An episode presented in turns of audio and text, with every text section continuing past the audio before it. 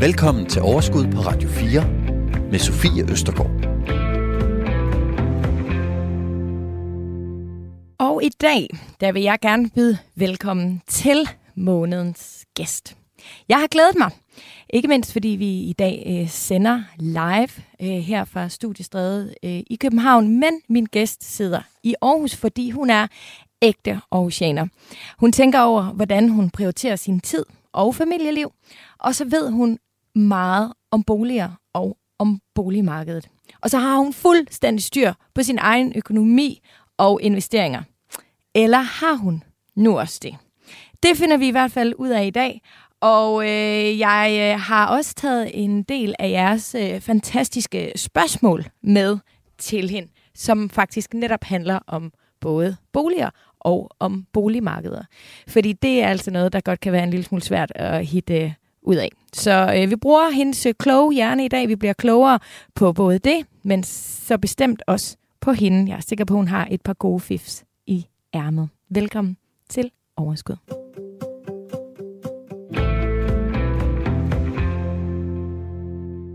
Line Frank, velkommen til. Tak skal du have. Det er jeg rigtig glad for, at du kunne være med i dag. Det er også. Det er hyggeligt. Det er godt.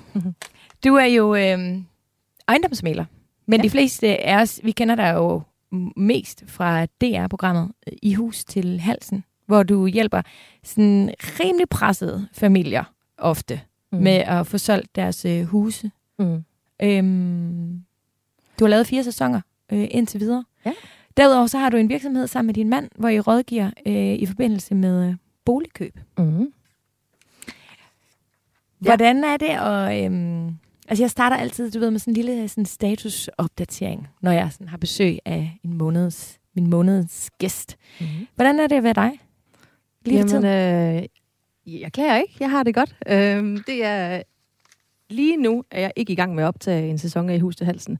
Så lige nu har jeg sådan lidt mere luft, eller lad mig sige det sådan, lige nu er jeg lidt mere hjemme, end jeg er, når vi, når vi laver tv. Øhm, så lige nu øh, koncentrerer jeg mig rigtig meget om min familie, og så om mit øh, boligrådgivningsfirma, som jeg har sammen med min bedre halvdel, Rasmus. Ja. Så, øh, så vi får hverdagen til at gå med, og øh, det kender du, livet med, med tre børn og, øh, og selvstændig, og, øh, og hus, og øh, hvad, der ellers, hvad det ellers kræver, hvor man gerne vil være. Jeg, jeg, vi har egentlig forsøgt at tilrettelægge vores liv sådan, at vi har en masse tid med vores børn, men samtidig så skal der jo øh, mad på bordet, og ejendomsskatten skal betales, så der skal jo også nogle penge i kassen. Men øh, vi, vi har forsøgt at gøre det, hvad skal man sige, stykke det sammen, sådan at vi er herre i eget hus, og øh, beskæftiger os med det, som vi synes er rigtig spændende, og det er boliger og boligmarkedet. Vi har, både Rasmus og jeg, i rigtig, rigtig mange år været ejendomsmalere, hvor vi har været på sælgers side, kan man sige, hvor vi har solgt boligerne, og så repræsenterer man jo som ejendomsmaler sælger.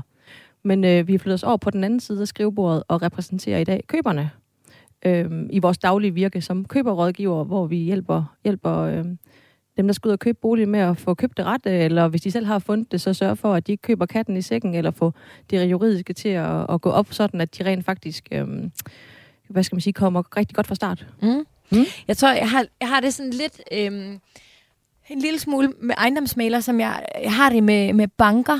Øhm, at, at man kan godt have, altså sådan havde jeg det i hvert fald i starten, en tendens til ligesom at tro, at de udelukkende vil mig øh, det bedste. Og det er jo ikke for at sige, at hverken banker eller ejendomsmalere er nogle omvandrende røvhuller, men, men, men som du siger, de varetager selvfølgelig sælgers øh, interesse, mm. ligesom banken varetager bankens interesse, og kan det så gå op med mine behov, så er det jo øh, ganske fint.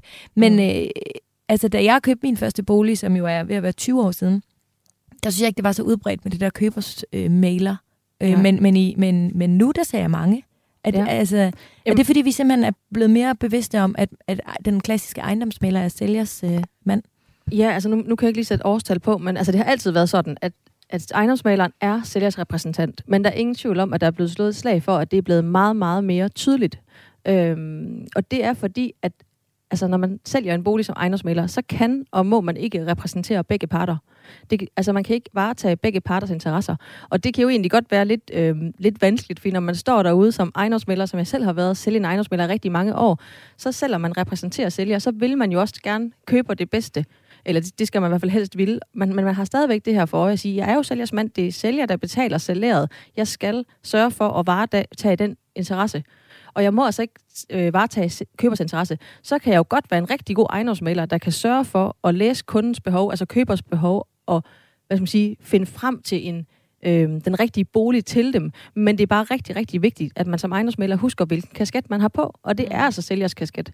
Ja. Og derfor skal man som køber være fuldstændig og 100% bevidst omkring det, når man er derude. Det er, at ejendomsmælder må faktisk ikke rådgive dig. De må jo godt sige, at øh, ja, og så kunne man jo rive tæppet af, og så må vi se, hvad der er nedenunder. Men i princippet må maleren slet ikke kaste sig ud i noget, der hedder rådgivning over for køberen. Det skal køberen, den rådgivning skal køberen søge andet sted.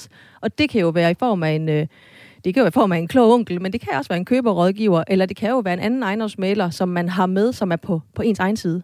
Men det er rigtig nok, det her køberrådgivning generelt, det er mere og mere udbredt i Danmark, og hvilket er rigtig, rigtig fint, for der kommer jo mm. en balance i det der, i det, i det der køb, køb, køb og salg forhold, der jo er. Fordi sælger er jo repræsenteret af en professionel, men det er køber faktisk ikke, med mindre man har en rådgiver på sin side. Ja.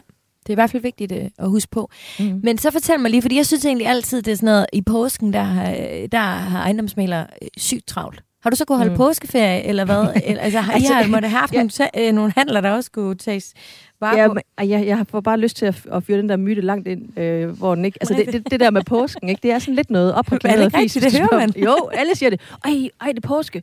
Nu skal jeg sætte skynd dig skal på nettet inden påsken. ja. ikke? Men, men, men jeg, jeg, tror egentlig bare, altså man kan sige, hvis, lad os nu sige, at man har en forretning, hvor et halvdelen af ejendomsmænderne holder fri, så er det klart, at dem, der er tilbage, de har jo mere travlt, end de havde i hverdagen.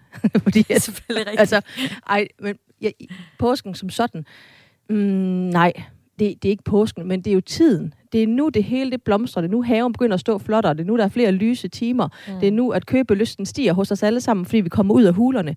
Det er jo mere det, end det er påsken. Det, vi bevæger os ind i andet kvartal. Vi bevæger os ind i en tid, hvor at, øh, vi får lyst til igen at...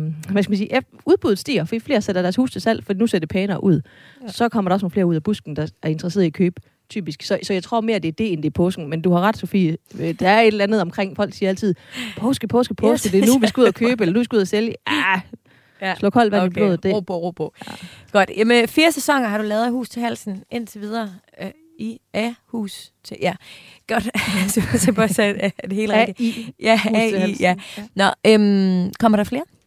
Ja, vi, øh, vi forventer at lave en sæson mere i, øh, i år, som så bliver vist næste år. Så vi er, ikke, vi er ikke begyndt endnu, men, øh, men, øh, men vi er begyndt at snakke. Ja. ja. Og hvad, hvad er forskellen på at rådgive på tv og så i virkeligheden? Jamen, altså man kan sige, nu i mit daglige virke arbejder jeg jo primært som køberrådgiver. Øh, men, men når vi så snakker i hus til halsen, så er jeg jo tilbage på sælgerside. Fordi så rådgiver jeg jo de sælgere, som øh, ikke kan komme af med deres bolig, til at sige, hvad er det så, vi gør her? Og det gør jeg jo i samråd med, med min makker Søren og min makker Dennis, som, øh, hvor vi tager ud og og kigger på huse og hjælper dem, som er i, som virkelig er i nød, ikke? Altså, du ved, som virkelig har behov for at komme ind med deres huse. Så det er jo en, det er jo en anden form for rådgivning. Og det er jo en, en rådgivning, hvor vi ikke kun kigger på Øhm, vi kigger faktisk ikke kun på bolig, vi kigger faktisk på liv, ikke? Så, mm. hvad, er det, hvad, er det, hvad er det, der skal til her for at få de her mennesker flyttet? Og det starter jo med et boligsalg, for det er ligesom præmissen for programmet. Øhm, så, så for, den helt store forskel, den er her, det er, at, at det her, det er, det er ikke bare tal og det er følelser, vil jeg sige. Ikke? Vi kommer ind i menneskers liv på en anden måde, end jeg gør i mit daglige virke. Ja, men der er også lidt flere, der kigger dig over skulderen, når du står og rådgiver. Altså normalt er det jo sådan lidt et, et, et, et, det er jo, kan man godt kalde et lukket rum, altså hvor man mm. ligesom sidder her og, og, og de ting, man taler om, det er jo, det er jo en personlig ting, som jeg i hvert fald oplever, mange har svært ved øh, ligesom at tale om. Altså, ja. hvor mange tanker gør du dig i forhold til de ting, du så siger, om de er altså, kloge nok, er det kompetent? Altså, forstår du? Altså, hvor man altså, lige pludselig... ude ved, tænker du? Eller? Nej, jeg tænker på dig, når du står i det der rum. Altså, ja. sætter du lige prisen op med 10.000, fordi det er på... Øh, at, fordi det er tv? Mm. Eller... Nej, det, altså jeg vil egentlig... Øh, jeg vil nok sige sådan, at jeg gør mig... Det falder mig meget naturligt og let at være hudløst ærlig, og især i hushalsen, for det er jo faktisk det, som de mennesker, vi er ude ved, de har brug for de har brug for, at en gang for alle, og så bliver der taget lige ud af posen. Fordi det er jo faktisk også tit det, der ikke er blevet gjort i rigtig mange år. Altså, de, de har brug for, at der kommer nogen og skræller alle de der forsigtighedslag af, og alle de der høflige lag af, og så går vi til den øh, sådan hvad skal man sige, lige direkte. Vi har fire dage, når vi kommer, og på de fire dage, der skal vi have løst den øh, konflikt, der typisk, eller hvad skal man sige, den udfordring, der typisk er i boligen. Det er jo mm. egentlig primært Søren og Dennis' ansvar. Og så ligger min, mit store ansvar, det ligger jo typisk i øh, at få økonomien til at gå op. Og det starter selvfølgelig med en øh, pris på boligen, men det starter jo også med en eller det er også en dialog med den ejendomsmaler, de måske skal fortsætte med, eller den, de skal vælge. Det ligger der typisk også en konflikt i, hvor vi bare er nødt til at gå lige til benet og sige, hvad er det, der skal gøres her? Og så er der også med deres bank. Ja, og det er faktisk øh, derhen, jeg også gerne vil hen nu, fordi jeg har inde på vores Facebook-gruppe, der hedder Overskud Radio 4, hvor alle, der lytter med, er meget velkommen til at hoppe ind og være med. Der har jeg, øh, inden vi lavede programmet i dag, der har jeg skrevet ud og sagt, at du kom på besøg, og hvis I havde noget, øh, som øh, vores lytter gerne vil spørge, spørge dig om, så var de velkommen til det, og det skal mm. jeg love for, at de har. Vi vender tilbage til flere af dem, men et af dem skal du prøve at høre. Det er nemlig fra Daniel Weisse. Han spørger, jeg undrer mig over de aftaler, hun indimellem har held til at forhandle med bankerne for folk, Mm, som er med i programmet øh, Hus til halsen, i Hus til halsen. Ofte slås der en streg over store gældsbeløb, afdragsfrihed gives i længere perioder, og renterne hakkes grundigt ned. Kræves en enorm dårlig øh, økonomi og tvivlsom øh, indkomstgrundlag for at få bankerne til at slå mange penge af lånet og sænke renterne, eller kan unge, fornuftige, hårdt arbejdende mennesker også belønnes med bedre boliglån med den rette forhandling. Og det kan jeg virkelig godt forstå, at Daniel han han spørger om. Fordi det kan man godt sidde og tænke sådan, Nå, okay, altså enten så er det der, hvor I kun havde mulighed for at forhandle, det er dem, der kommer med i programmet, ellers så, altså, så hvad så? Er det fordi, du står med et tv-hold øh, bagved, men det er jo alligevel DR, så der står jo ikke, ligesom på nogle af de mere kommercielle programmer, der kan man jo godt lige filme, at de går ind i banken, eller du ved, mm. på en eller anden måde lave noget. Men, men det er jo DR, altså, så mm. hvad... Jamen, Altså det, det der, det, hvis du vidste, hvor mange gange jeg er blevet spurgt om det der, Sofie. Ja, det kan ja. Et par gange efterhånden. Og, og, og jeg, jeg kan godt forstå det. For at være helt ærlig, hver gang, øh, du siger selv, vi laver, det er DR, vi laver sobert fjernsyn, vi kommer ikke med, vi, vi, vi skildrer virkeligheden, kan man sige. Ikke? Jeg kommer ikke og siger noget som helst med, med, jeg skal have det sådan og sådan her, for jeg kommer med tv-hold i ryggen. Jeg tager i hver enkelt case, hver evig eneste gang, så tager jeg afsæt i den enkelte økonomi. Og det er jo nogle gange en øh, pensioneret enlig, der sidder i et kæmpe hus, som, og hvor man har måske mistet... Øh, hvad skal man sige, mistet sin, sin bedre halvdel, og simpelthen ikke har råd til det. Og der er måske ikke ind, eller udsigt til at tjene penge resten af livet, og, men måske også gå på førtidspension. Det kan være, det kan være alverdens, øh, øh der kan være alverdens årsager til, at man har et lille bitte indtægtsgrundlag. Og det er klart, det er meget nemmere, meget nemmere i godsøjen at forhandle på vedkommende med et lav, med et lav indtægt og dårlig udsigt til, til fremtidige indtægter, end det er med dem, der har 30 år tilbage i arbejdsmarkedet, for de har jo masser af tid til at betale pengene tilbage. Så, så det, er, det er det her med, at hver gang, så er jeg nødt til at kigge på den enkelte økonomi, og så forholde mig til, hvad er situationen her? Er der flere kreditorer, eller er der kun én kreditor, jeg skal forhandle med? Jeg, man kan ikke sådan sige, at jeg gør sådan, og jeg gør sådan.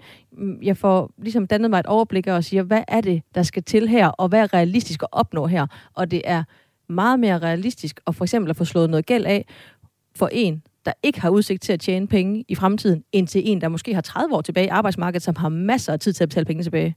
Mm. Så derfor er det... Så det er ægte? Det er 100% ægte. Ja. Der er ikke noget, og der er ikke noget... At, hvis man nu overgår det, så kan man jo sætte sig fra start af og se alle de der sæsoner igennem. Så vil man jo også kunne se, at nogle gange lykkes det mig, som Daniel skriver, og, øhm, at få slået en kæmpe, at få det, der hedder en akkord. Altså man får, øh, hvad skal man sige, så får man 0% i rente, og så får man øh, afskrevet noget af gælden. Og andre gange, så lykkedes det at få øh, gå fra 10% til 7%, fordi at vedkommende havde måske en høj gæld, men samtidig en rigtig god økonomi i dagligdagen, og måske 20 år tilbage i arbejdsmarkedet, så kan banken jo godt se, her får vi jo vores penge hjem inden for de næste 10 år, det er realistisk, og kunden har faktisk en øko- fornuftig økonomi, så her kan vi måske godt få vores penge hjem, men skylder, øh, nu siger jeg bare, øh, en eller anden øh, midlerne dame, hun skylder måske øh, 500.000 i banken, og hun kan ikke længere arbejde, og øh, udsigten til at få de penge tilbage, den er minimal, så vil vi faktisk hellere have 80.000, end vi vil have eller fordi vi får alle de 500. Mm. Altså, kan du følge mig i det? Ja, ja. Og, og det er det, banken jo også godt ved. Ja.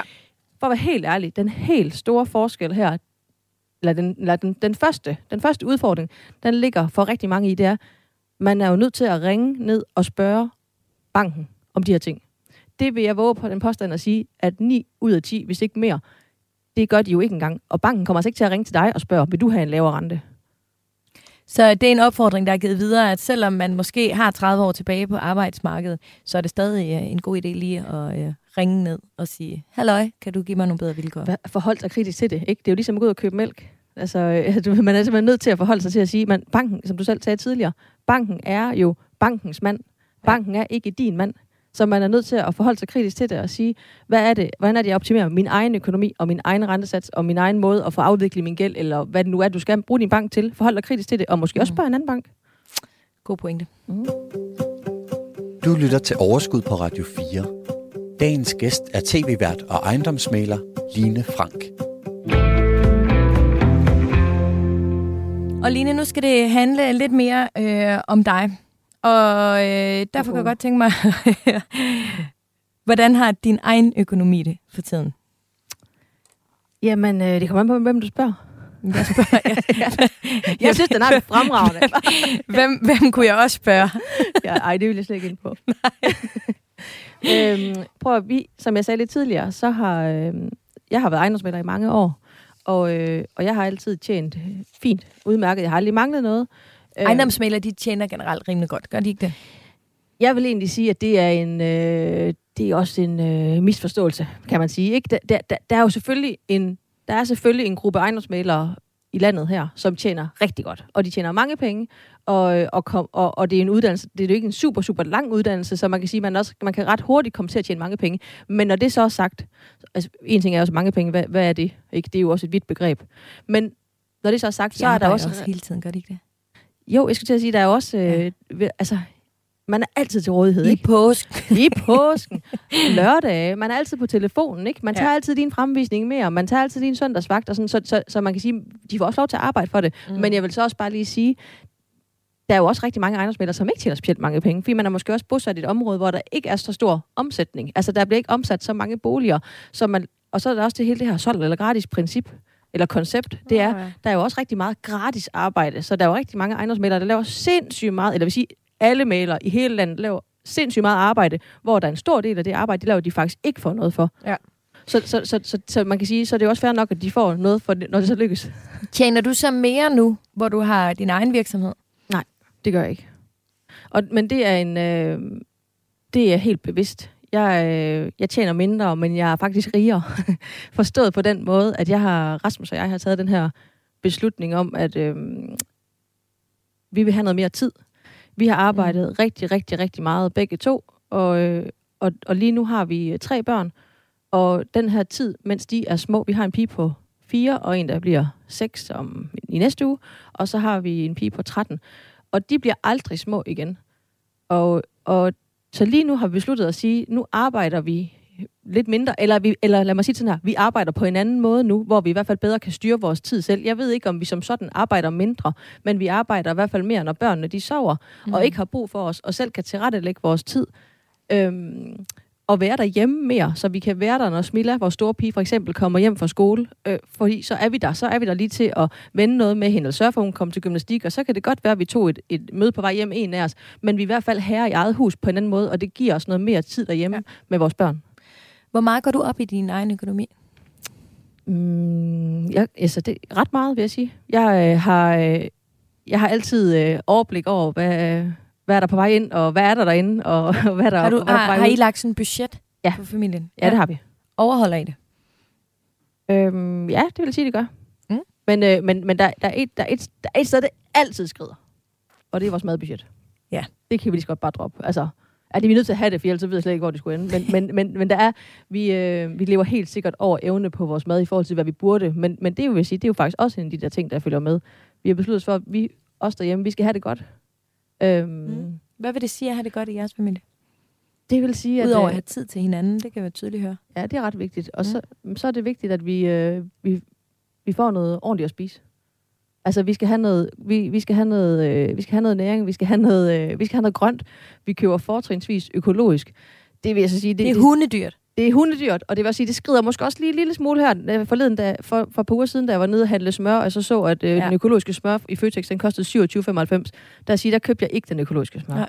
Men du er trods alt heldig at bo i Jylland. Ved du hvad, jeg har, øh, jeg har lavet sådan lidt, øh, jeg ved ikke, om man sådan kan kalde det øh, egentlig rigtig research. Men når jeg spørger mine jyske venner, altså, så er der faktisk øh, enormt stor forskel på priserne. Ja. Altså, øh, i den ene eller den anden ende. Og øh, min øh, jyske svigerfamilie, de fandt også ud af her til påskefrokost i weekenden, at vand er også dyre på Sjælland. Mm. Det er jo helt sindssygt. Ja. Men ja, du kan jo mærke de stigende priser. Det, det, det må jeg sige. Det, øh, jeg, jeg, øh, jeg plejer at sige, at i mejeri, der går vi faktisk ikke ned på øh, økologi. Der plejer vi altid at sige, at vi køber alt økologisk. Men, men der, der, der trækker jeg lige følehornen til mig og tænker, det, det er altså alligevel... Så jeg er simpelthen nødt til at, at købe den... Øh, købe den, den, den ikke-økologiske smør, fordi jeg vil også gerne købe brumbær og blåbær til ungerne. Ja. og, det, og det må man jo vælge at prioritere. Mm. Der, så er det som regel en fordel, at det er mig, der handler, og ikke Rasmus, fordi at han har en tendens til at købe alt økologisk, fordi han bliver bare så... Og det er det, at vi er levemennesker. Vi, vi, vi har lyst til, at det skal være lækkert, det skal være godt, og vi, åh, vi kommer til at bruge 200 kroner for meget i Føtex hver gang vi handler, fordi at så synes vi, at, at øh, ej, det ser også virkelig lækkert ud, det her grønt, og så kan vi få den økologiske medister, og den ser virkelig også god ud i forhold til den anden. Og, men det, Men bare meget mindre. den er meget mindre. øhm, og forleden, der købte jeg, der, forleden, der købte jeg den ikke økologiske medister, fordi der var sat ned, altså sådan markant ned. Og det må jeg bare sige, det er vi jo nødt til, ligesom alle andre mennesker er nødt til, når der sådan Ja. ja. fødevareprisen stiger, som de gør. Er der andet i ligesom, både nu her med, at I, I har et andet job, så I, generelt tjener I bare ikke det samme, som I har gjort mm. tidligere, og nu her med alle de priser, altså vi bliver presset fra vi tænder lyset til, og varmen til vi køber smøren og sætter os ind i vores bil. Er der andre øh, ting, som I har sat jer ned, øh, dig og Rasmus, ligesom at, at prioritere? Altså jeg har det jo sådan, at økonomi kan være sådan et, et kærlighedssprog, når man først begynder at tale med hinanden om, Mm. hvad prioriterer du, og hvad prioriterer jeg, og hvad tror du egentlig, jeg prioriterer, men hvad er virkeligheden? Er der Øhm, andet, I ligesom har jamen altså, sagt farvel til? Jamen, et godt eksempel, da vi øh, kvæg vores job, begge to som ejendomsmalere, så har vi jo siden vi begge, nu vi ikke, fordi vi har været ejendomsmalere siden vi var 18, men tilfældigvis har Rasmus og jeg begge to haft vores egen bil, siden vi var 18. Og det er jo en temmelig dyr post i et budget. Og, og det havde vi også, da vi lærte hinanden at kende, og, og fik børnene her og så videre. Men øhm, da jeg stoppede med at være ejendomsmaler, der solgte vi faktisk den ene bil, så vi siden der kun har haft én bil. Og det var jo faktisk super grænseoverskridende og angstprovokerende, når man altid har vant til at have sin egen bil, uden at skulle spørge den anden og koordinere det. Men vi har fundet ud af, at vi kan sagtens nøjes med en bil. Og det er jo, øh, det er jo også det her hensyn, vi, vi tager til hinanden og sige, åh, oh, du har bilen i dag, for det er vigtigere for dig, og derfor hopper jeg på cyklen. Og det kan vi sagtens. Så det er også derfor, vi har valgt at bosætte os, hvor vi er sådan forholdsvis tæt på Aarhus Midtby, så det er en mulighed. Øhm, og så vil jeg sige, jeg tror, øhm, Rasmus og jeg, jeg tror det vigtigste i alt det her med økonomi, det er jo også, at man vil det samme. Kon- økonomi er ikke en konflikt mellem Rasmus og jeg, fordi vi har de samme værdier, når det kommer til, hvad vi gerne vil øh, spare op til, eller ikke spare op til, eller bruge vores penge på, og bruge vores tid på. Hvis det giver mening. Så, så, så Ja. jeg er helt med på, hvad du siger, det der kærlighedssprog. Ja. For os er det ikke en... Jeg hører jo rigtig mange, øh, og har mange veninder og mange venner, og hører mange, og også, i, også kvæg i hus til halsen, hvor at økonomi er jo simpelthen øh, den største elefant i rummet, som ingen tør snakke om. Og sådan er det ikke mellem os.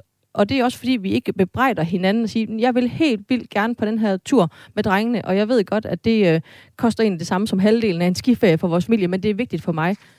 Så skal jeg ikke stå i, i vejen for det, fordi så får jeg jo også en gladere mand hjem, Mm. mm. men det er klart, at vi skal have råd til det. Og det er jo også den anden, den anden vej, det samme den anden vej rundt, når det, når det kommer til mig. Ikke? Altså, ja. Så må man jo prioritere de penge, man har imellem hænderne, men først og fremmest, så skal vi jo have det godt, og vi skal have råd til vores hus, og vores bil, og vores unger, og alt det her. Men hver især har vi også et liv, der skal prioriteres, og det skal vi ikke stå i, vej, i, vejen for for hinanden. Mm-mm. Men tror du også, at i det, at, at der er Rasmus, I, I har virksomheden sammen, og på en eller anden måde, altså det, der er økonomi jo også et, altså en eller anden form for omdrejningspunkt, eller man skal i hvert fald mm, prioritere, øh, skal man øh, markedsføre sig, eller skal man holde mere fri, eller skal man, altså Klart. på en eller anden måde skal I lægge en fælles strategi. Er, er det, altså det, at de har en virksomhed sammen, er det ligesom også, mm, hvad skal man sige, enten grunden til, eller er det kommet, øh, altså det er det der med, at I så også kan tale om det i privaten. Altså, at det ligesom er en, en åben ting for jer, og det er ikke noget, nogen af jer sådan får ondt i maven over. Mm, jeg, jeg tror, jeg vil sige, at, øh, at det er en forudsætning, at man taler, at man kan tale økonomi. Altså, hvis man så også skal have en virksomhed sammen.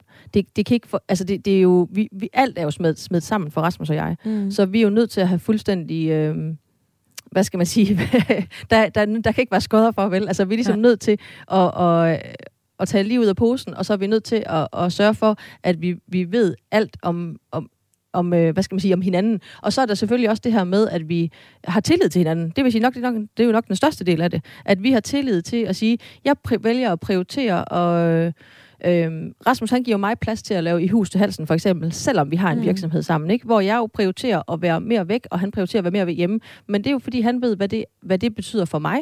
Og, øhm, og det er jo super givetigt for ham, men, og det er selvfølgelig også givetigt for vores virksomhed, fordi det er jo, det er jo ikke, jeg gør det selvfølgelig ikke øh, kun af lyst. Det, det er en stor del af det af lyst, vil jeg sige, men jeg tjener selvfølgelig også penge på at lave i hus til halsen. Ja, der men kommer jeg tjener, måske også noget opmærksomhed. og der kommer noget opmærksomhed, men jeg tjener, det er da ikke nogen hemmelighed, at, at jeg tjener mange flere penge før, men, men, men det er jo det, det er bare et valg, vi har taget.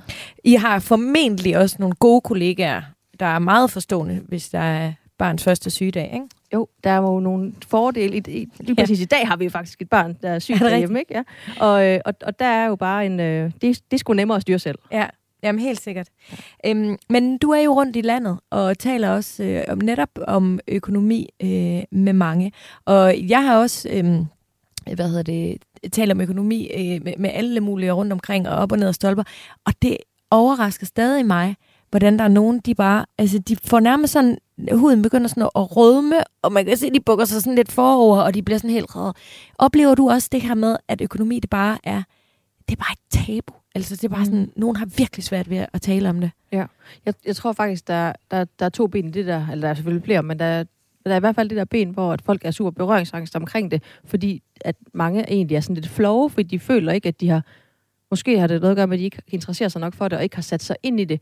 Men der er jo også mange, der, føler, der tænker, jamen, at jeg bliver dømt på det. Mm. Du ved, jeg bliver dømt på, hvis jeg siger, at jeg, jeg er altid, når jeg kommer til den første, så er jeg altid over kassekreditten.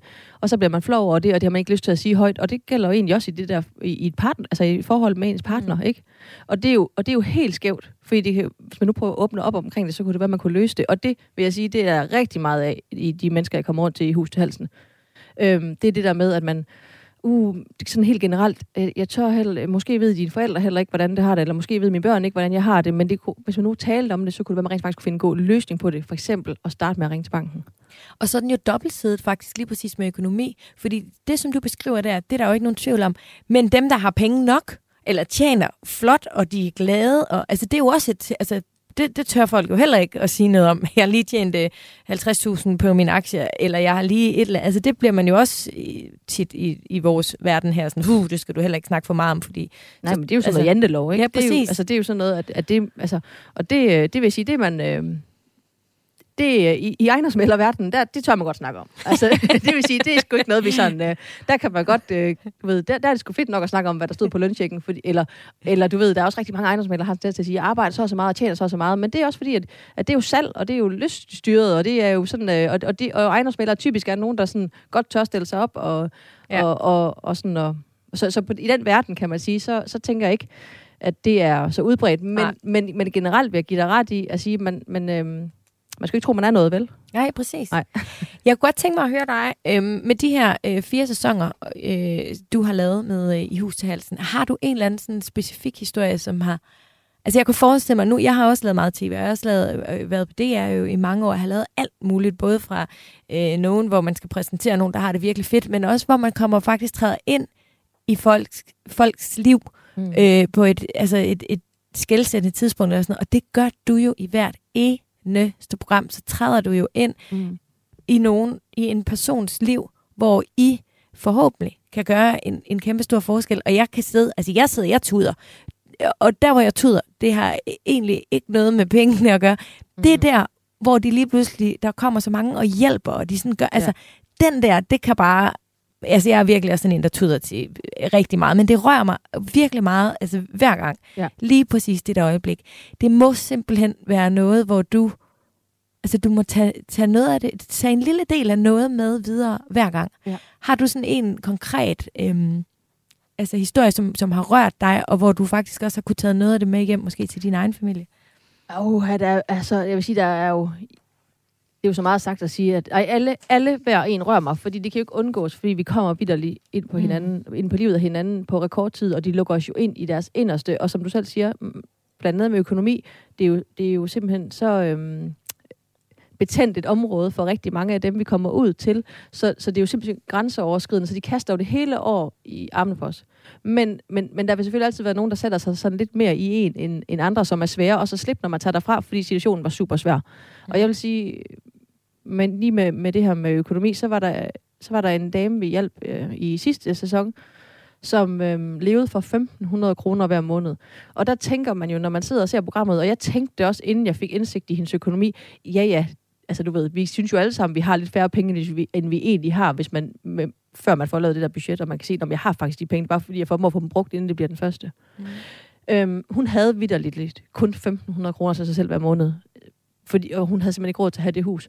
Og, og hun, øhm, hun var sådan en, der altid vant til at klare sig selv, og hun havde faktisk ikke engang, jo, hendes børn vidste godt, at det er klemt, men de vidste heller ikke, hvor klemt det var. Og det var først i det øjeblik, hun åbnede munden, og, og, hun, og børnene de sådan for alvor fik indsigt i det. Og det var også først der, hun gik op for hende. Prøv at se, hvor mange der rent faktisk kommer og hjælper mig, når jeg beder om det. Og hun fik solgt sit hus rigtig hurtigt, og hun har fået det vendt nu til, at hun lever ikke længere for 1.500 kroner om måneden. Nu, nu, kan, nu har jeg jo ikke nogen øh, kontakt med hende i den dag i dag, men hun... Øh, hun har, hun er i hvert fald blevet sat fri af det der, og, og, hun, og det vil sige, det, det gjorde indtryk på mig, at hun rent faktisk formåede at leve 1.500 om måneden, ja. og uden at tage et øh, forbrugslån, hvilket man overhovedet ikke kunne have fortænkt hende i, fordi jeg forstår faktisk ikke, hvordan hun kunne. Mm. Nej. Men, og, og hun, hende, hende vil sige, hende, hende øh, tænker jeg stadig på en gang ja. imellem. Hun sidder lige på skuldrene af dig, når, der, ja, jeg når medbudgettet det skal overholdes. Ja, så tænker jeg lige, ja, hvad, hvad, øhm, nu, nu strammer vi lige an, ikke her, ja. fordi det kan man faktisk godt. Ja, det, det er sgu også sejt. ja. Din bedste investering. Så, lige nu er vi kommet til sådan et lille, en lille fast ting, vi runder øh, en gang imellem. Det er sådan lidt modsigende, men det er det, det er. Nogle gange gør vi det. Øhm, jeg kunne godt tænke mig at høre om øh, dig, om øh, hvor meget du går op i at investere. Ja. Altså, um, jeg, jeg, uh, jeg, er jo, øh, jeg er jo miljøskadet, ikke? Jeg tror på, øh, jeg tror på investering i fast ejendom. ja, det kan jeg da godt forstå. Ja, altså det, og det har selvfølgelig noget at gøre med interesse, og det har, og, men det har også noget at gøre med, at øh, jeg, jeg øh, man kan sige, det der med aktieobligationer og sådan noget, det lyder også, det, det, jeg synes, det lyder super usekset. Øh, jeg, kan ikke, øh, ja. jeg kan ikke rigtig forholde mig til det, men jeg kan forholde mig til det hus, jeg bor i, og jeg kan forholde mig til det sommerhus, jeg tager ud i. Øh, det what you see is what you get. Ja. Og så er det selvfølgelig noget med interesse at gøre. Jeg vil sige, at øh, investeringen for mig er, er mursten. Mm. Og så er det børneopsparing, for eksempel, ikke? Ja. ja. Men øhm, er, det, er det noget, du har gjort i, øhm, ud over øh, der, hvor du øh, bor, eller hvordan? Ja, altså jeg har tidligere haft, øh, haft, haft lejligheder, og det har, og det har været selvfølgelig, har, det har først og fremmest, skal jeg skynde mig at sige, været tag over hovedet. Øhm, jeg boede i en kort periode til leje, og jeg følte simpelthen, at jeg høvlede penge ud af vinduet. Jeg, jeg kunne næsten ikke have det. Jeg satte ikke et, øh, et, et billede op på væggen, fordi jeg havde det sådan som om, at jo, jeg, jo flere huller jeg slår i væggen her, jo mere skal jeg betale, når jeg skal få derfra, i det, ja. i, i, når lejligheden skal sættes i stand. Så, så jeg, skal, jeg, har det, jeg, jeg kommer aldrig til at bo til leje igen. Jeg skal øhm, bo, hvad skal man sige, bo i, i, øh, i, i eget hus. Mm. Altså, og, og, og det er selvfølgelig også noget at gøre med, at hver gang vi foretager en uh, investering eller en forbedring hjemme hos os, så er vi jo så miljøskadede, og vi tænker også, jamen, er det noget, der kan, øhm, er det noget, der forøge værdien af ejendommen. Og når det så er sagt, så er det jo ikke kun det, vi har med i tankerne, så er det selvfølgelig også, øh, at at vi, øh, det skal selvfølgelig være noget, vi har en høj nytteværdi af, først og fremmest. Men, men vi tænker også altid at sige, jamen, hvad vil det gøre for værdien af ejendommen, hvis den dag, vi nu skal flytte herfra? Og ved du hvad, lige præcis det der, det øh, fører mig lige hen til endnu et spørgsmål. Fordi det er jo en sindssygt spændende snak, lige præcis det der. Øhm, Lykke Hansen, hun har nemlig skrevet inde på vores Facebook-gruppe, øh, hun spørger, hvilke forbedringer i boligen tæller mest, skråstreg virker bedst, når, øh, når du, hun, det er så dejligt, skal give en øh, ny pris på, i, øh, på boligen i hus til halsen. Hvordan prissætter man ligesom et hus? Øh, det virker i 98 procent af tilfældene, som om den lokale ejendomsmaler sætter prisen for højt. Hvordan kan det være?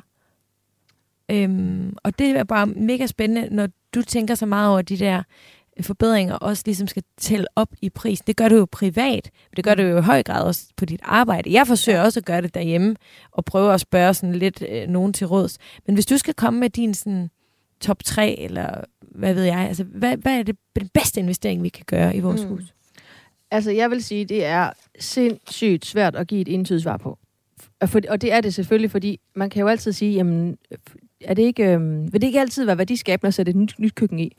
Som udgangspunkt, jo, men det, kom, men det, nytter, altså det er jo ikke sikkert, at dit, dit hus det bliver meget mere værd eller mere omsætteligt af et nyt køkken, hvis du har en sindssygt dårlig planløsning. Så så, så man kan sige, kan et nyt køkken eller et nyt øh, badeværelse så løfte værdien af min bolig, og kan det overhovedet svare sig? Altså får jeg de penge hjem igen?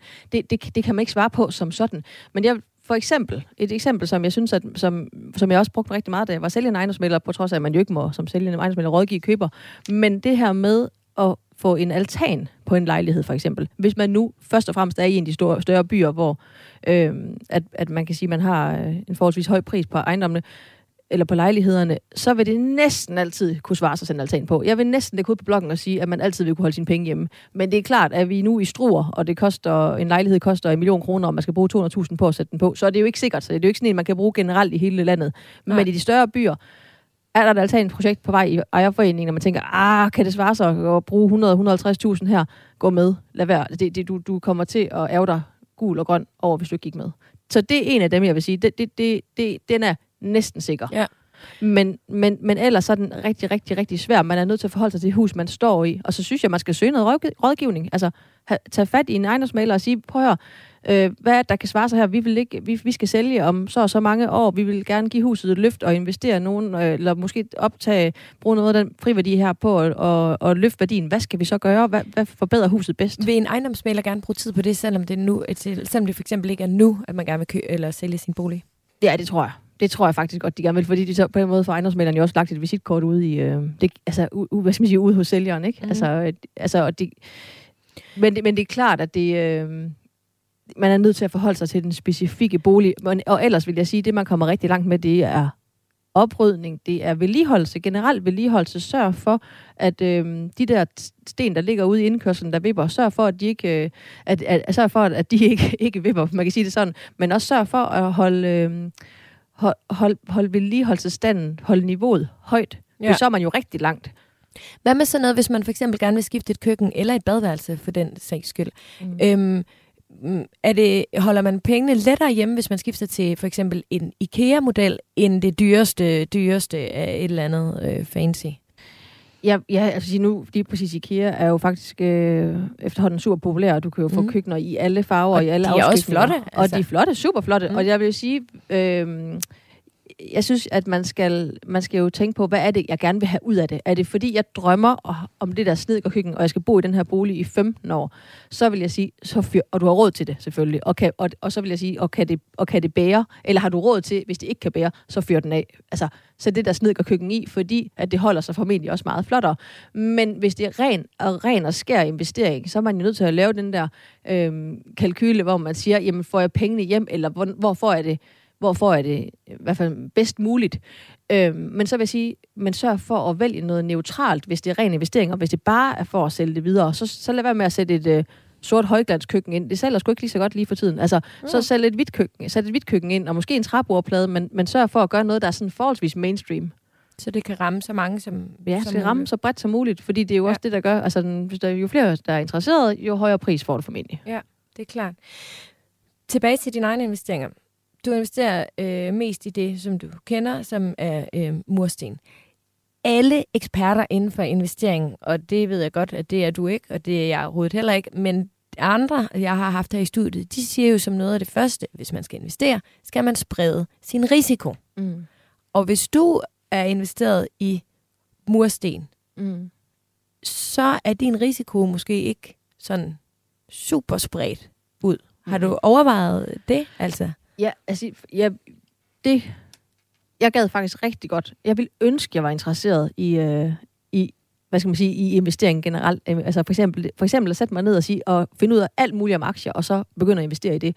Lige nu er kvæg, det vi snakkede om tidligere med Rasmus og min situation, den er til at sige, vi, lige nu investerer vi i tid og i familie og i hinanden. Så mm. lige nu er det ikke ret højt på min liste for at være helt ærlig.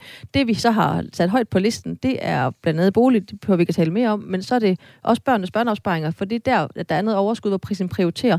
Og, og, der, øh, og, og der kører vi noget højrisikopulje igennem banken. Øh, og overvejer også at få et andet bud på det, og sige, skulle vi, skulle vi gøre det på en anden måde? Men det er ligesom der, hvor vi har nogle overskudsmidler, hvis de skal i hvert fald have lov til at stå og vokse så meget, som de overhovedet kan. Ja. Man kan sige, I investerer selvfølgelig også i jeres virksomhed, men det har jo også, det er jo selvfølgelig også øh, inden for øh, bolig mm. øh, genren mm. der, kan mm. man sige. Ja. Men Aline, der er en del flere spørgsmål øh, til dig, som øh, jeg gerne vil øh, give dig og ja. se, hvad du kan komme med og svare mm. på. Du lytter til Overskud på Radio 4. Dagens gæst er tv-vært og ejendomsmaler Line Frank. Som jeg sagde tidligere, så har jeg jo ind på vores øh, Facebook-gruppe, som øh, hedder Overskud øh, Radio 4. Der har jeg jo skrevet lidt øh, med øh, vores øh, lytter der, øh, inden du skulle komme. Øhm, mm. De har været ret begejstrede, og de har virkelig udnyttet muligheden for at stille dig lidt spørgsmål. Og det er jo sjovt nok også øh, de fleste af dem inden for ejendom, hvilket jo er ret fedt, fordi det er også det, du selv interesserer dig mest for. øh, alt andet vil også være virkelig mærkeligt. Øhm, men øh, der er faktisk en øh, del her, øh, som skriver om sommerhuse. Og det overraskede mig lidt, fordi jeg synes faktisk ikke, øh, altså når vi har, vi har lavet boligprogrammer og sådan noget, og jeg mindes ikke, at der kommer så mange spørgsmål øh, om øh, sommerhus. Er det ikke, øh, er det ikke pudsigt? Mm, jo, jeg, men jeg tænker, det har noget med tiden at gøre, ikke? Altså, det har noget at gøre med, igen, det der, vi, vi talte om det tidligere, nu bevæger vi os ind i anden kvartal, øh, så, hvad hedder haven springer ud, og det hele bliver grønnere, og man får lyst til at, øh, man får lyst til at, at komme kom ud, og, øh, og, så, og så er sommerhusmarkedet spændende, og så vil jeg også sige, at sommerhusmarkedet har været øh, sådan, øh, jeg vil lige før vil sige, hypet de sidste par år, fordi ingen har kunne rejse, så der har virkelig været priserne de er kommet godt op af, og øh, sommerhusmalerne har kronet det, ikke? Fordi ja. at, og sommerhus, ej, det, dem, der gerne vil have solgt sommerhus, har bare, de er jo blevet flået af hylderne. Øhm, så jeg tror derfor, at det er på mange slæber. Mm. Mm. Men øh, nu siger du sommerhusmaler. Øh, øh, når, når man taler købersmaler, mm. er, det, er det så også stillet op i, øh, altså, i sommerhuse og i mm. helårshuse, eller? Nej, Altså det, øh, jeg, I vil også kunne ikke... rådgive inden for sommerhus, for ja, eksempel? Ja, sagtens. Altså jeg skal ikke kunne sige, om der er nogen køberrådgiver derude, som kunne udelukkende øh, hjælper til med sommerhus. Det tænker jeg ikke, at der er, for det, for, det vil være for snævert et marked. Altså, det, vi, vi, øh, vi tager os af alt fra projektlejligheder i storbyerne til, øh, til et sommerhus i, på Vestkysten. Så, så det kan være hvad som helst. Okay. Ja. Øhm, Marianne, øh, hun spørger for eksempel her, Øhm, hvis man køber et sommerhus som investerings udlejningssommerhus på den jyske sydvestkyst, mm. meget specifikt. Jeg, jeg er øst- og vestblind. Syd, nord, jeg skal lige lave sådan en nord, syd, øst, vest. Okay, nu er jeg med. Vi er over under Esbjerg-agtigt. Øh, hvad skal man så være opmærksom på? Hvordan vælger man et godt investeringssommerhus? Mm. Øhm, ja, der skal, man, øh, der skal man jo også igen kigge på, de individuelle behov. Er det, er det et sommerhus, som skal være ren investering, at, og, og med investering ligger der så i det, at det er ren udlejning, eller er det et, man også gerne selv vil bruge? Altså, og hvor, altså kan du godt følge mig, det, det er ja. jo det der med, at man er nødt til at forholde sig til at sige, jamen, det er et sommerhus, som jeg skal 100% skal lege ud, og måske vil jeg ejerblokke det, eller hvad de kalder det, du ved, hvor man ligesom siger, okay, fire uger om året, der vil vi være der selv, der kan det ikke oh, ja. lejes ud, og ellers er der bare et udlejningsfirma, der kan tage sig af det, og så kan de bare lege det ud, og jeg skal have den højst mulige indtægt på det. Øhm, eller kigger man på det med investering for øje, man siger, vi skal købe en gammel rønne, så skal vi sætte den i stand i bedste Instagram-stil, og så skal vi kunne sælge den om fem år og få pengene ind. Og så skal vi kunne lege det ud øh, lidt her og der, men det behøver ikke at være belagt året rundt. Kan du godt følge mig? Så det kommer Jeg kan helt... godt følge dig, men det ville jo være super fedt, hvis de to kunne gå hånd i hånd. Ja, og, det, og, og, og, og det kan de også. Dobbelt. Og, kan de det? Ja, det kan de godt. Altså, så, så det, kan, det kan de helt sikkert. Men, men det er bare for at sige, man, jeg synes, at man først og fremmest skal gøre op med sig selv, hvad er det, at jeg gerne vil have ud af det? Og så skal man jo begynde at sige, ja, okay, lad os nu antage, at man siger, jeg vil gerne øh, have et hus, der ligger i et område, hvor beliggenheden er god, og hvor jeg formentlig kan omsætte det igen, fordi det altid vil være attraktivt at have både at have et sommerhus, men også at lege et sommerhus. Det vil være nok det allerførste, at jeg vil forholde mig til. Altså finde noget, hvor det har en god beliggenhed, uagtet om det er leje eller salg. Skal man så være lidt ligeglad med, at det jo formentlig også er der, hvor de er allerdyrest? Jamen, ellers, så, øh, øh, så skal man jo begynde at forholde sig til at sige, hvad, hvad er ellers upcoming? Altså, du ved, hvad, hvad, hvad er ellers... Øh, vi ved alle sammen, at Skagen er super dyrt og super populært. Ikke? Mm. Det, er ikke, der, det er det de færreste af os, der kan være med der. Hvad er det så? Skal man så begynde at kigge til Rømø, eller skal man begynde at kigge til... Hvad er det så, man skal begynde at kigge på? Men der er man jo også nødt til at forholde sig til, om er det noget, jeg selv skal bruge? Skal jeg kunne selv tage til det i min hverdag, eller skal jeg have, eller skal jeg have et rengøringsfirma til at passe det hver gang? Eller hvad er det, man vil med det? Det skal man jo virkelig starte med at forholde sig til. Når man så har forholdt sig til, så synes jeg, at man skal kontakte... Øh, for eksempel, det kunne være, det, det kunne være en, en lokal ejendomsmælder og sige, at vi er på udkig efter det og det og det, og finder man så et hus, man gerne vil se, så kan man jo spørge dem og sige, jamen, okay, hvad er den forventede lejeindtægt her årligt? Og så kan man jo også tage det med i banken og sige, hvad, hvad er det? Hvad er det, vi forventer? Hvad, hvor, hvor, I, hvor I er, hvad skal man sige, hvor god er investeringen her? Ja. Hvad er det for et afkast, vi har? Øh, hvad skal man sige, hver måned, hver år? Og vil man i den forbindelse kunne stole på ejendomsmaler, som vi jo tidligere i programmet slog fast, er sælgers mailer og ikke mig som køber? Altså, altså jeg vil da håbe, at man til hver en tid kan stole på ejendomsmaleren. Men man skal selvfølgelig huske, at rådgivningen ligger ikke ved ejendomsmaleren. Den rådgivning kan man jo ellers søge hos sin egen rådgiver. Man kan jo starte med at bede om alle dokumenter på sagen. Og, sige, og så kan man jo få dem tjekket hos en rådgiver. Ja. Øhm, de fleste ejendomsmalere, de har jo øh, den her plan for, hvordan, er, hvordan var huset lejet ud sidste år, eller indeværende år, eller næste år, og hvad giver det i forventet indtægt, og der er jo selvfølgelig også nogle udgifter til et udlejningsfirma, og til rengøring osv.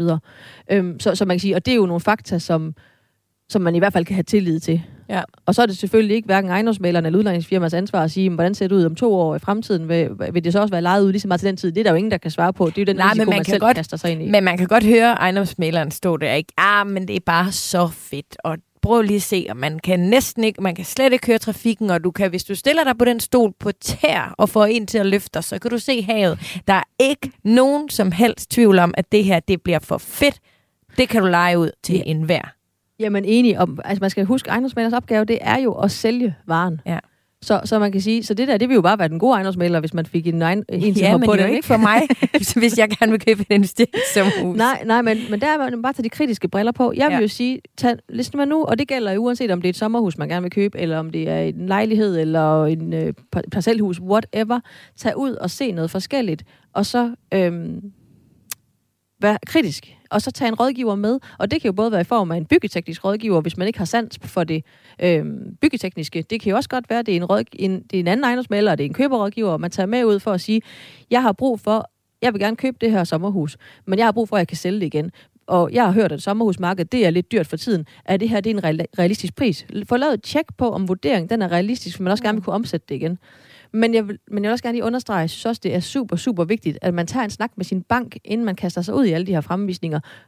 Der sker jo, det kan jo være, at man tjekkede med sin bank sidste år, hvad kunne jeg købe et sommerhus til? Og så tjekker man igen i år, og nu er fødevarepriserne steget, og der er sket en masse. Der er en krig i Ukraine, som... Øh, der, der, der sker bare en masse ting i markedet hele tiden. Renterne er også steget en lille smule. Alle siger meget, men det er jo en lille smule, hvis man nu ser sammen historisk set, så er vi stadig i et lavt niveau. Jeg synes bare, det er super vigtigt, at man forholder sig til den del, der hedder bank også, og sige, hvad er det egentlig, vi kan få lov at købe Ja. ja. for? Hvad koster det hver måned? Hvad kan vi få i lejeindtægt hver måned? Fordi hele det der, det hænger jo sammen, når vi, når vi, når vi snakker sommerhus og investering. Også så man kan slå til. Øh, altså, man, man har jo en, øh, det er sjældent, man har en måned, hvis man finder et virkelig øh, godt hus, som er Ja. populært. Ikke? Man stiller sig selv bedre, hvis Men man har styr på også det. Jeg kunne også godt tænke mig at spørge dig, og det kan godt være, du er en lille smule bias, men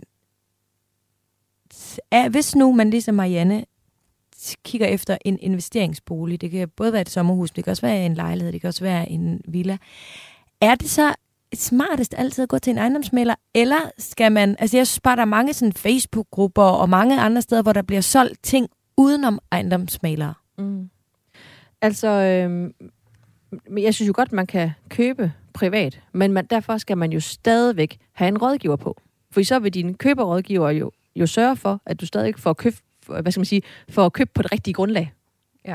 Så, så man kan sige, men om sælger vælger at have en rådgiver på, det må jo være deres ansvar. Jeg vil jo til hver en tid opfordre til, at hver part har hver sin rådgiver, fordi det, øhm, hvad skal man sige, det mindsker de komplikationer, der kan opstå i en købsproces, og som næsten altid opstår. Så sørg for de der, hvis man handler et sommerhus til en million, så de der, øh, nu siger jeg bare 10-15.000 hver part skal bruge på at få købt, så man køber juridisk korrekt og sikrer hinanden, de er altså virkelig godt givet ud. Jeg synes, sidste gang jeg solgte en lejlighed, der var det mere end 10-15.000, jeg betalte til en Ja, ejendomsmælder. ja men det, nu tænker jeg også, hvis folk finder hinanden privat. Nå. Men det er klart, hvis du skal have en ejendomsmælder på, så, Ja, ja, ikke? så koster det noget andet, fordi der ligger selvfølgelig også en helt anden udgift i og markedsføre. og muligt. markedsføre, og have en forretning, og have en sagsbehandler, og have en skal berigtige handel bagefter. Der, der er rigtig, rigtig mange øh, lag i det, øh, mm. i en bolighandel. Klart. Mm. Jeg kan godt tænke mig, øh, tiden den flyver jo, men jeg kan godt tænke mig lige at vende øh, lån øh, mm. En lille smule. Jakob Fransen, han, øh, han skriver her, vores øh, banksælger mener, at det er en god idé at bringe realkreditlånet ned på cirka 60 procent, men at det ikke kan betale sig at betale meget mere af. At pengene er bedre brugt for, på at forbedre, investere og lignende. Øh, desuden kan man få problemer med at låne i friværdien, når man nærmer sig pensionsalderen. Hvad er dit bud på det? Øh, og jeg kan så sige, lige i Jakobs tilfælde, der skriver han, at, øh, at de bor i et relativt attraktivt sted, umiddelbart syd for Aarhus. Men jeg kan så også fortælle dig, at der er rigtig mange andre inde på vores Facebook-gruppe, som spørger, om lige præcis det her. Jeg må sige for mit eget vedkommende, der kan jeg også godt nogle gange, være, altså jeg har sådan en idé om, at ej, jeg skal sgu ikke betale for meget af på den der bolig, men altså vi skal jo selvfølgelig også sørge for, at vi ikke lige pludselig har lån op til begge øh, ører, hvis markedet ser anderledes ud. Hvad vil du anbefale øh, i den situation? Jamen, jeg, jeg synes, det drejer sig rigtig meget om, hvor man er i livet, og hvor man selvfølgelig også har sin bolig. For det er klart, når, for eksempel så er afsat i hus til halsen, de mennesker, jeg kommer ud til, det er jo typisk nogen, hvor at... Øh, hvor at friværdien den øh, ikke er til stede. Ikke? Og der er det jo ret, der, der er det jo tit for, altså man kan sige, der er det jo tit det, der er sket, det er, at man ligesom, deres gæld er ligesom oversteget værdien af boligen, og det er selvfølgelig rigtig uheldigt. Der havde det været rigtig godt, hvis man havde kigget på at sige, hvordan får vi nedbragt den her gæld, eller for, hvis man havde haft mulighed for det. Øhm, men men, øh, men jeg, jeg er da selv i den situation at sige, jeg, jeg synes, det er rigtig fornuftigt at få gælden under de 60 procent, fordi at det medfører faktisk nogle lavere omkostninger. For eksempel din bidragssats bliver blandt andet, og du får en, nogle andre økonomiske muligheder i forhold til dit, øh, den dialog, du kan have med din bank. Mm.